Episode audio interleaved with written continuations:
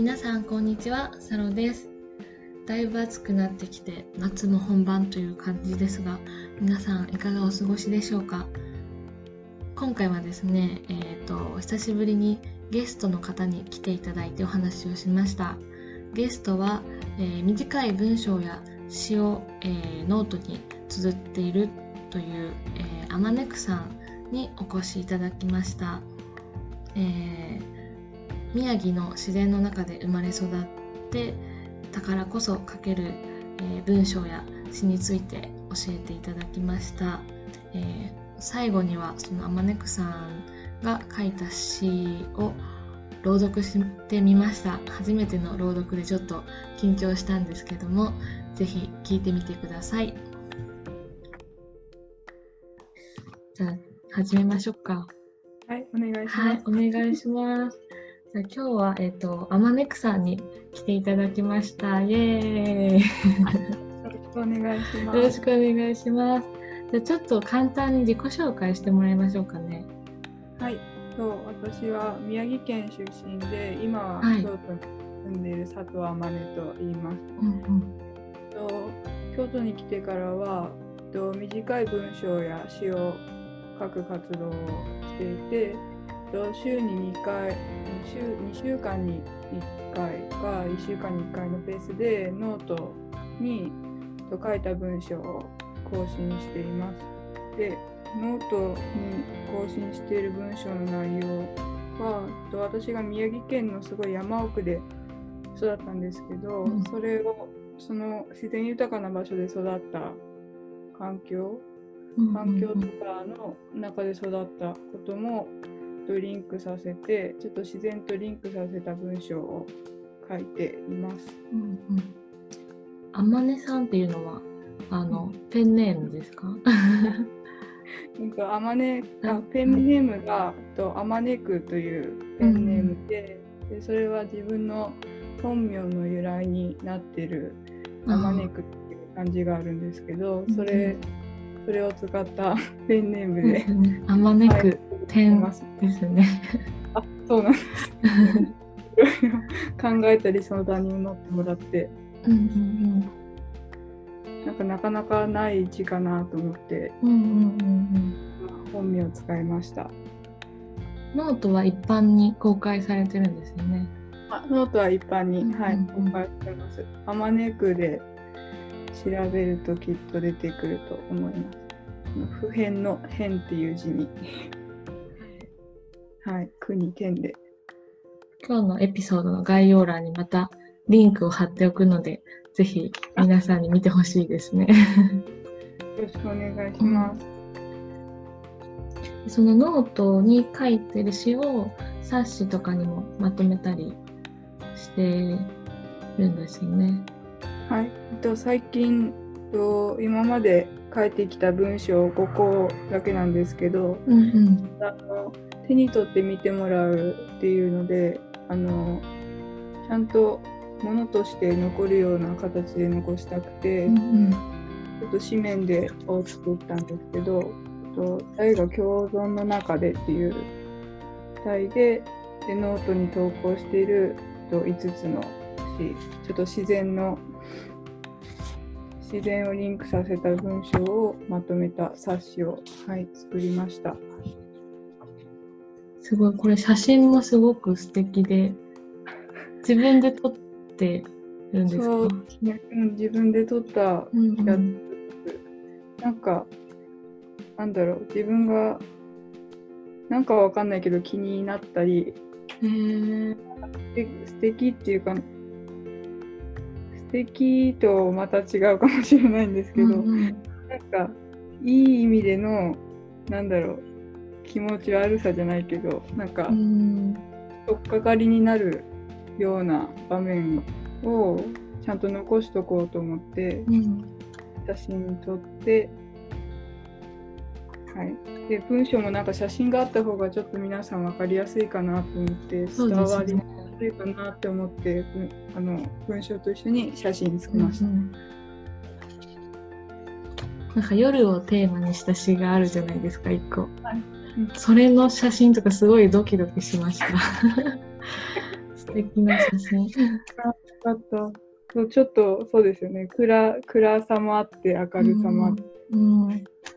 なんか自分もなんかサロさん言ってくれたみたいにちょっとドキッそうドキッとそうそうドキッとするいう点が合うかもしれない。なんか毒だったりドキッとしたそうそうそうただただ綺麗なだけじゃなくてなんかこう心に残るというか。うんうんうんうん。なんかそそんな感じです私も。なんか嬉しいそう言ってもらえる本当ですか？今日はねこれ最後にこのあの冊子の中の一つを読もう朗読しようと思うのでよろしくお願いします。お願いします。私が。嬉しいです。でいろんなあの散文とか詩を書いてると思うんですけど何かこう文章を書きたいなっていうのは昔からあったんですか？なんか全然正直言ってなくて、うん、なんか毎日ちょっと本当に数行なんですけど、うん、その日記を書いたりあとなんだろうな。自分がこうって思った思ったり感じたことをなんか文字だったり言葉にして書き残す習慣があったので、うん、なんか習慣でやってるからもしかしたらいいんじゃないかなとかって思ったのが一つ、であともう一つは詩を読むのがやっぱり自分が好きだったのもあって、うん、なんかそれその2つがあってちょっと書こうかなと思って、うん、今書いたりしてます。確かになんか日常を切り取った文章が多いですよね。あそうですねなんか、うん、なんか自分体験したことじゃないと分かんない感じで、そこでちょっと感じたことを、うん、しだったり散文にはい、してます。前も聞いたかもしれないんですけど、こう、日常の生活の中で、あ、なんか思いついたなと思ったら、メモするように癖づけたりしてるんですか？どういうふうに文章思いつくんだろうってすごい気になるんですけど。なんか自分でも正直あんまり分かってないんですけど、うん、でもなんかちょっとその一人でただなんかやってる時だったりあと人と話してる時もそうですけどこう生活く中で、うん、なんかちょっと引っかかるなんだろうワードじゃないけど情景とか、うん、なんかさっきの写真とかとも一緒なんですけどなんか、うん、その自分の中に引っかかるのがあってなんかそれを考えてるとなんかすごい書きたくなって。うん体 力が出てくるんですね。それを忘れないようにメモしといてっていう感じ。うん、後でまとめるという感じですかね。まとめなんかそれだけだとちょっと分かりにくいかなと思って、うん、なんか皆さんに何だろう。分かりやすく読んでもらえるようにちょっとだけ、うんうん、そう付け加えたり聞いたり。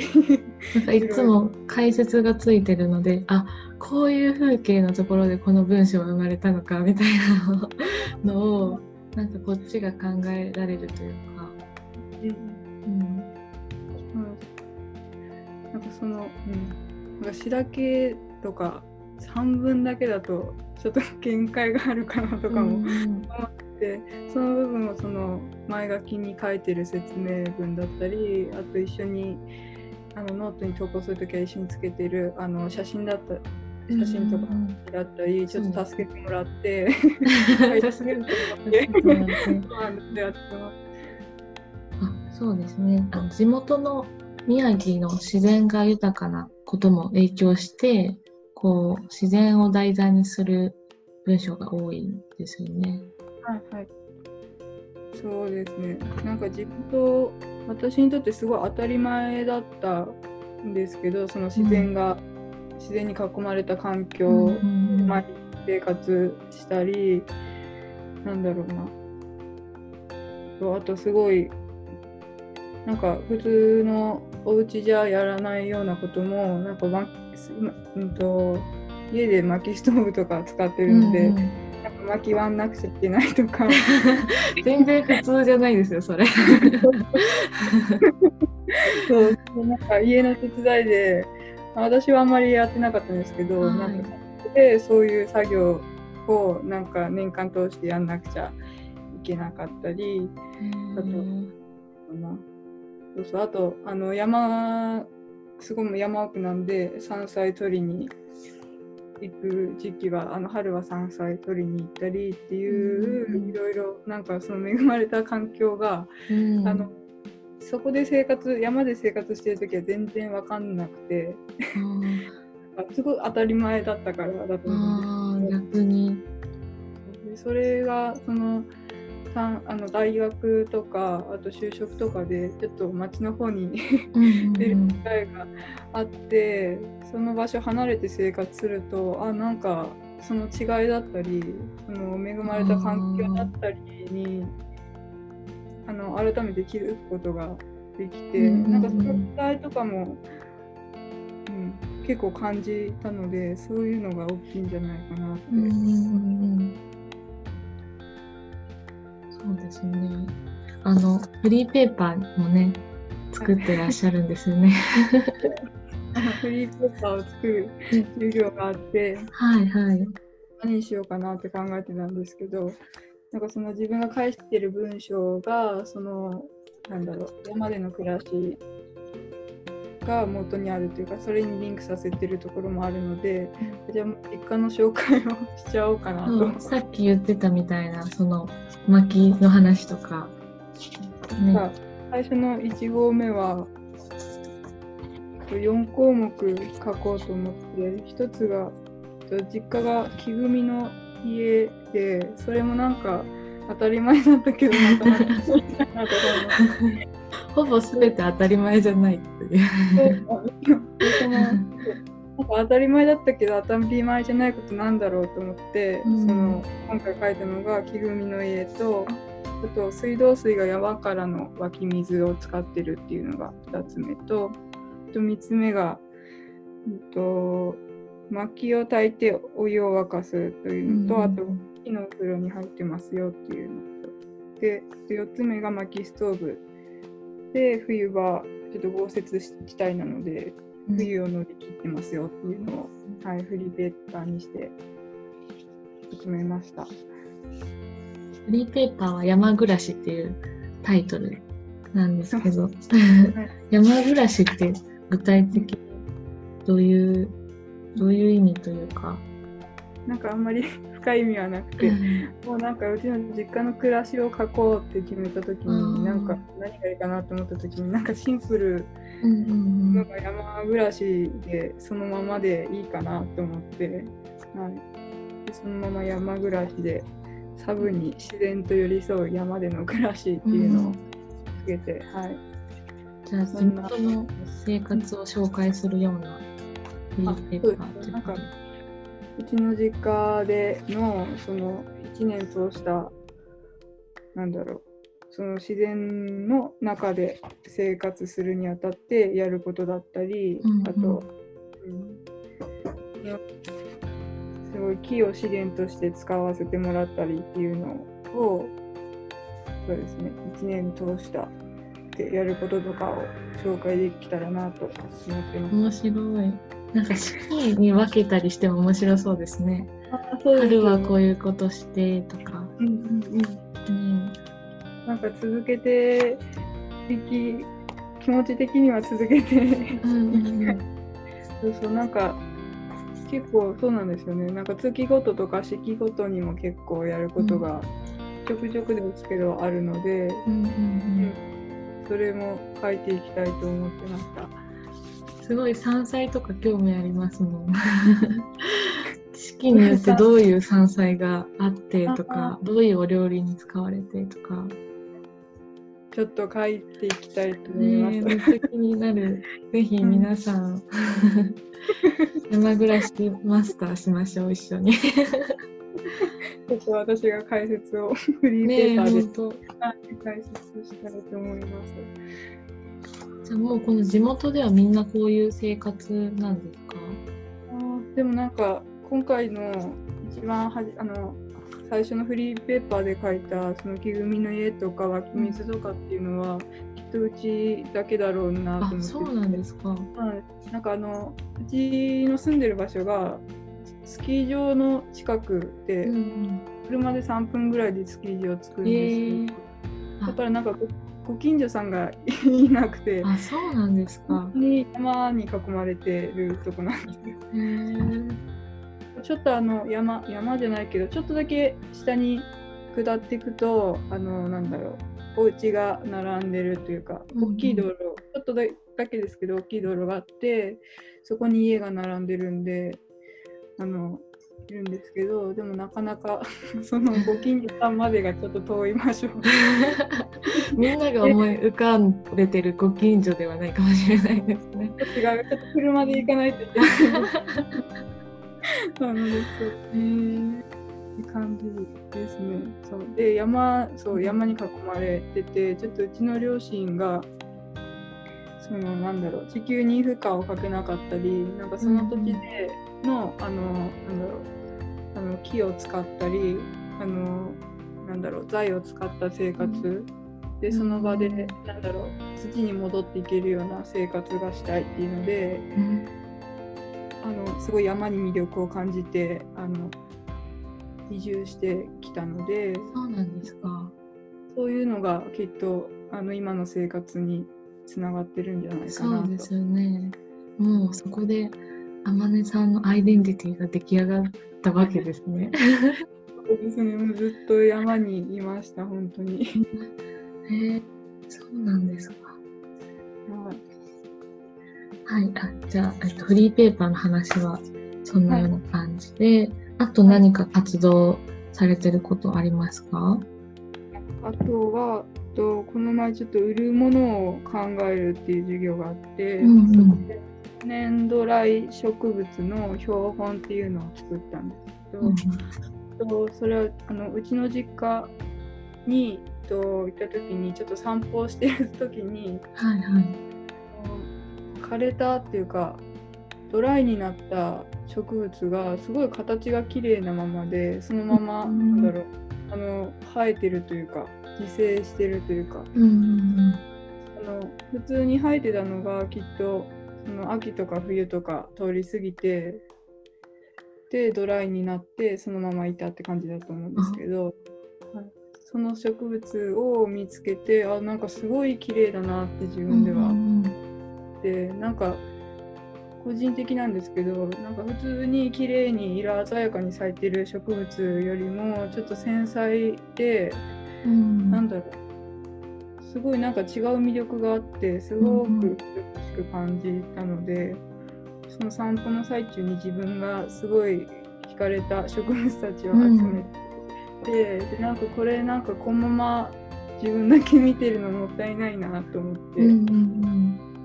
でなんかあの皆さんに見てもらえるようにどうしたらいいかなって考えた時になんか標本の形にしたらなんだろうその立体的な植物とかも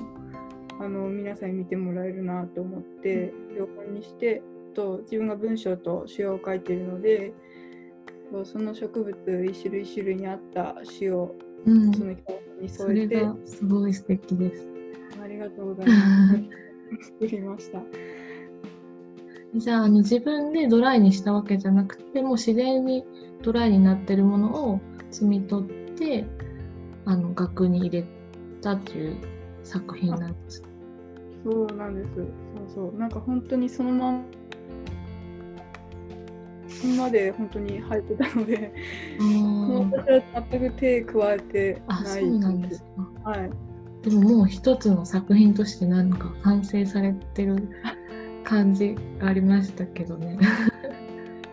でも本当になんかこんなに綺麗なんだなと思って、うんうんうん、普通だとドライフラワーとか秋に撮るらしいんですけど、うん、ちょっと今回時期が春の5月とかぐらいに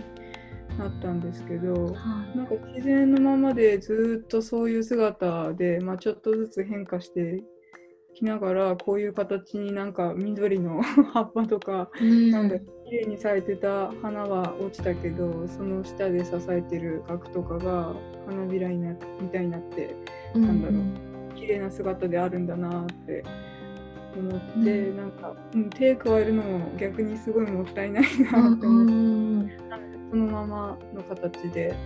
うん、標本にしました今回は。なんか枯れてるのに綺麗ってすごいですよね。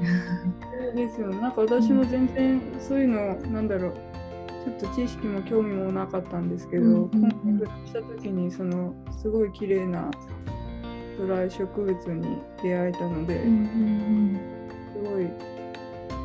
なんか、うん、私も不思議だなって思いました。なんかその上詩も楽しめるってすごい。ダブルで。楽しいいう。はい。うん、なんかあの見る方法とかってあるんですけどどういう作品だったかって。もう今販売終わっちゃってるかもしれないんですけど。今は、うんと、ツイッターの方で、うんと、天然ドライ植物の販売をしますっていうのを前にやってたのでちょっと追ってもらえるとあると思うんですけどちょっと見やすいようにノートにあ本当ですか、はい、嬉しい。ますまた一応はい、一旦はあの終了したんですけどちょっと改善して見せ方を考えていきたいなって思います。見を考え中っていうことですか？楽しみ。ちょっと試行錯誤します。じゃあまた地元に帰って積みに行かないといけないですね。あそうなんですよ。でなんかやっぱり秋がちょうどいいって言われたから秋に帰りたいあります。10月とか11月の末とかに帰って、うん、なんか そうそうちゃんときっと秋の方が綺麗だと思うんですよね。なんか雪がないから、雪になんだろう押し押されて滑れることとかがないと思うから、ちょっと秋頃にまた 最初に行きたいと思いま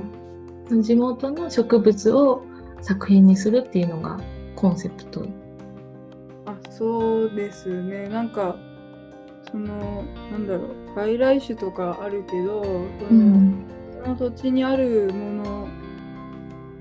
のなんか自分が綺麗だなと今回は思ったのでその美しさそのまま、うん、なんだろう。見てもらえる機会になったらいいなと思っていたので、うん、そう地元にあったりその山にもともとあった植物、をそうですね見てもらいたいっていう思いです。すごい素敵だと思います。なかなかねその宮城まで行ってその山のなんて言うんですかその植物を楽しもうっていうの難しいじゃないですか。うん、それを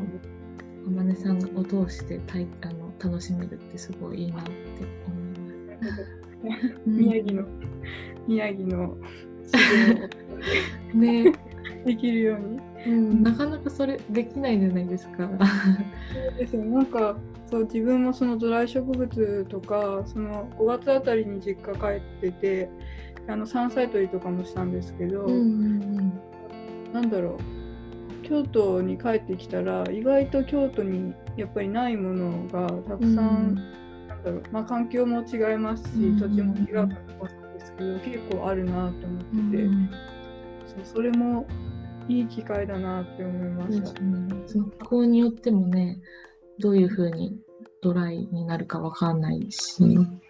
そうですね。なんか本当に全然本当に違う形になったりするかもしれないし、うん、あとあのドライの植物なんでちょっと途中で枯れたりすることもあると思うんですけど、うん、なんだろうそれもその植物が花咲いて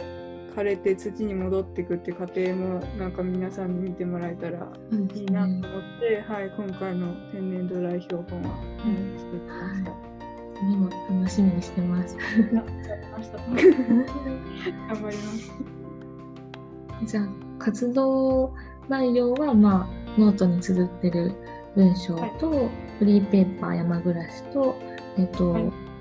天然ドライ植物の標本っていうのを今3つ紹介してもらったんですけど他に何かあのここで紹介しておきたい活動とかってありますか？活動は文章をまとめた冊子を一応って作ったんですけど、うん、もしなんだろうあのセカーカとかの人で欲しい方がいたら読んでいただける方がいたら送ってさせていただきたいなと思います。ちょっとまだ全員というか会ったことない人もいるので、うんうんうん。そうですね。結構いっぱい吸っちゃったのでよかったら読んでいただけると嬉しいです。私も読んだんですけどすごく良かったです。あありがとうございます、でこれはえっとツイッターの DM とかで連絡したらいいんですかね。はいそれでお願いします。じゃあまた概要欄にツイッターのアカウント貼っときますね。はい。お願いします。うんじゃあ宮城あの地元についてちょっと話してもらったんですけど、はい、質問しようかな。結構聞いちゃいましたよね。地元どんなところですかっていうのは。言ってくれたし、生まれ育って影響を受けたもの。なんかそれは具体的にもう当たり前だったんですもんね、それが。なんかそうそう影響 影響を受けたなってたなっていうのを、うんうん、離れたことで改めて知ったって感じですね。そうだから、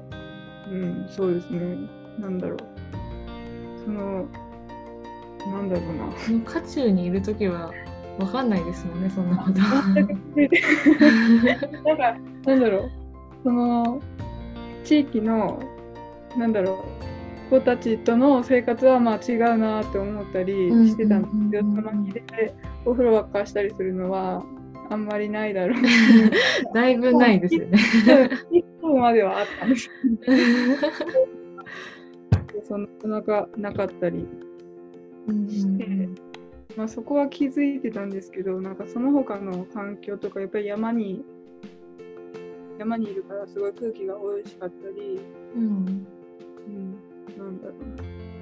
やっぱり静かだったりその四季の移り変わりがすごいはっきりしているとこだったので、そういうなんかなんだろう自然のそのままの綺麗さも実家実家というか山を出たことでなんかまた再確認できたっていうところがあってって感じですね。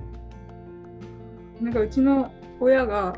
えっと、父の方が山まあどっちもなんですけど山で生活したいということで、そのの父が炭焼きを山でやっててで母がその父が焼いた炭をパウダー状にしてとお菓子を作ってて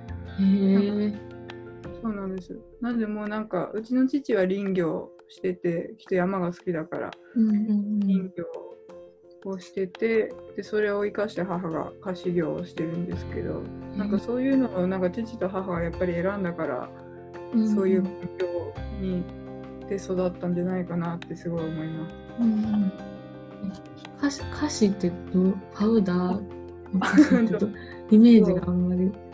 なんかあの炭をすごい小麦粉より細かいぐらいのパウダーでもらって、うん、それをなんだろうお菓子の生地に練り込んで今はクッキーとあとケーキですね。なんかチョコケーキとか。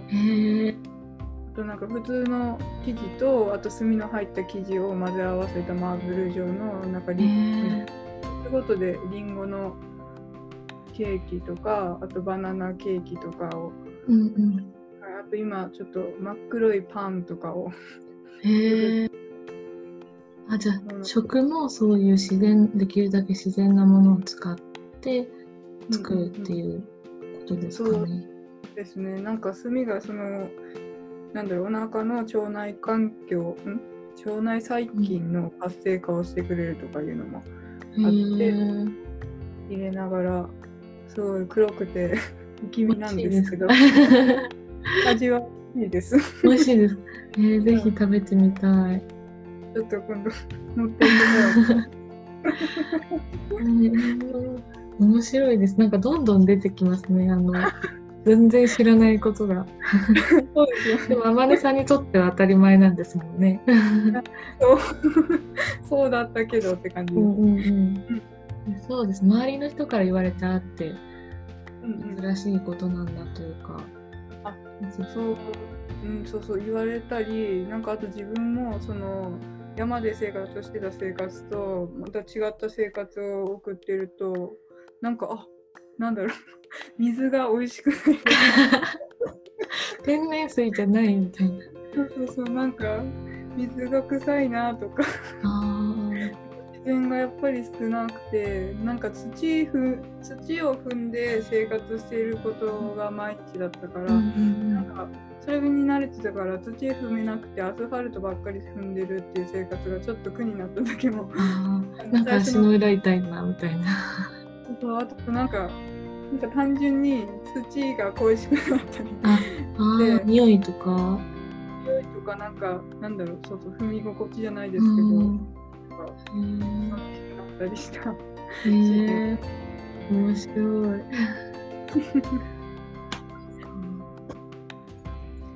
じゃあ、えっ、と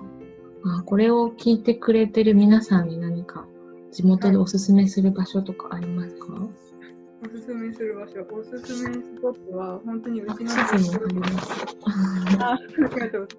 あのこの前マップを作りましてその実家の七ヶ宿町っていうところのマップを作ったんですけど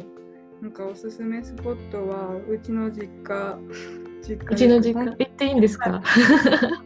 あのマップにも書いたんですけど住屋の暮らしっていうところが下の方にあって、そこがうちの実家なんですけどなんか本当に山に囲まれているので新緑の季節はすごい緑が綺麗だし、うんうんうん、結構トレビがすごい綺麗だし、えー、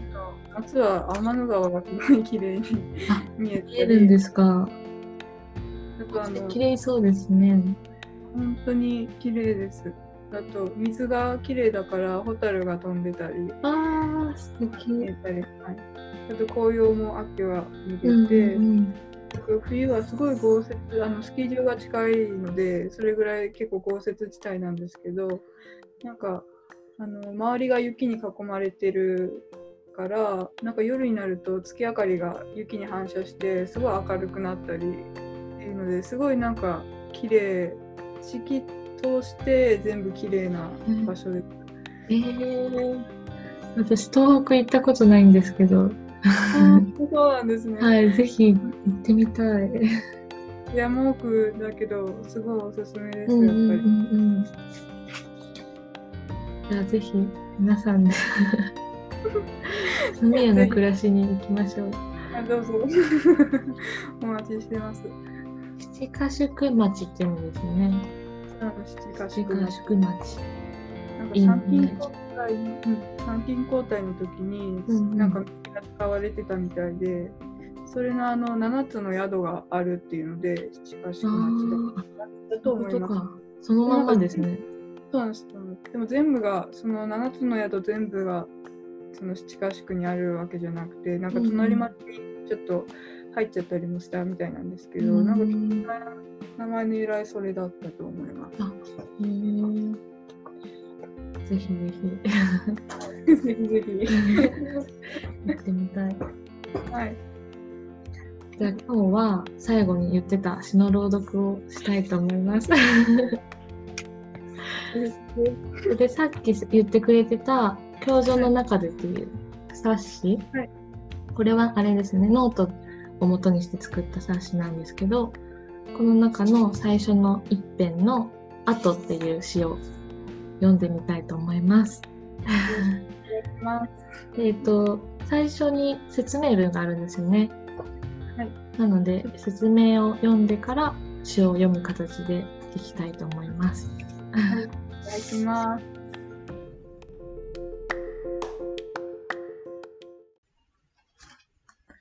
春には花を咲かせ、夏には緑の葉を、秋にはその葉を赤、黄色に変えながら壁を伝うツタ。気配を感じてふと見ると、今までとは違った魅力的な美しさでそこにありました。枯れたツタはもう枯れているはずなのに、壁に張り付いた吸盤の跡が鮮明に残っていて、そこに生というものが今もなお強く存在しているということに気づかされました。それとともに鮮やかさだけでは測ることのできないその美しさを詩にしました。あと、命には時間があって呼吸をする。両極端の魅力を最大限に発揮して美しさとともにここにある。音のしない息遣いは不明瞭な怪しさを持って私を振り返らせる。極端すぎるがゆえの苦しさを知る。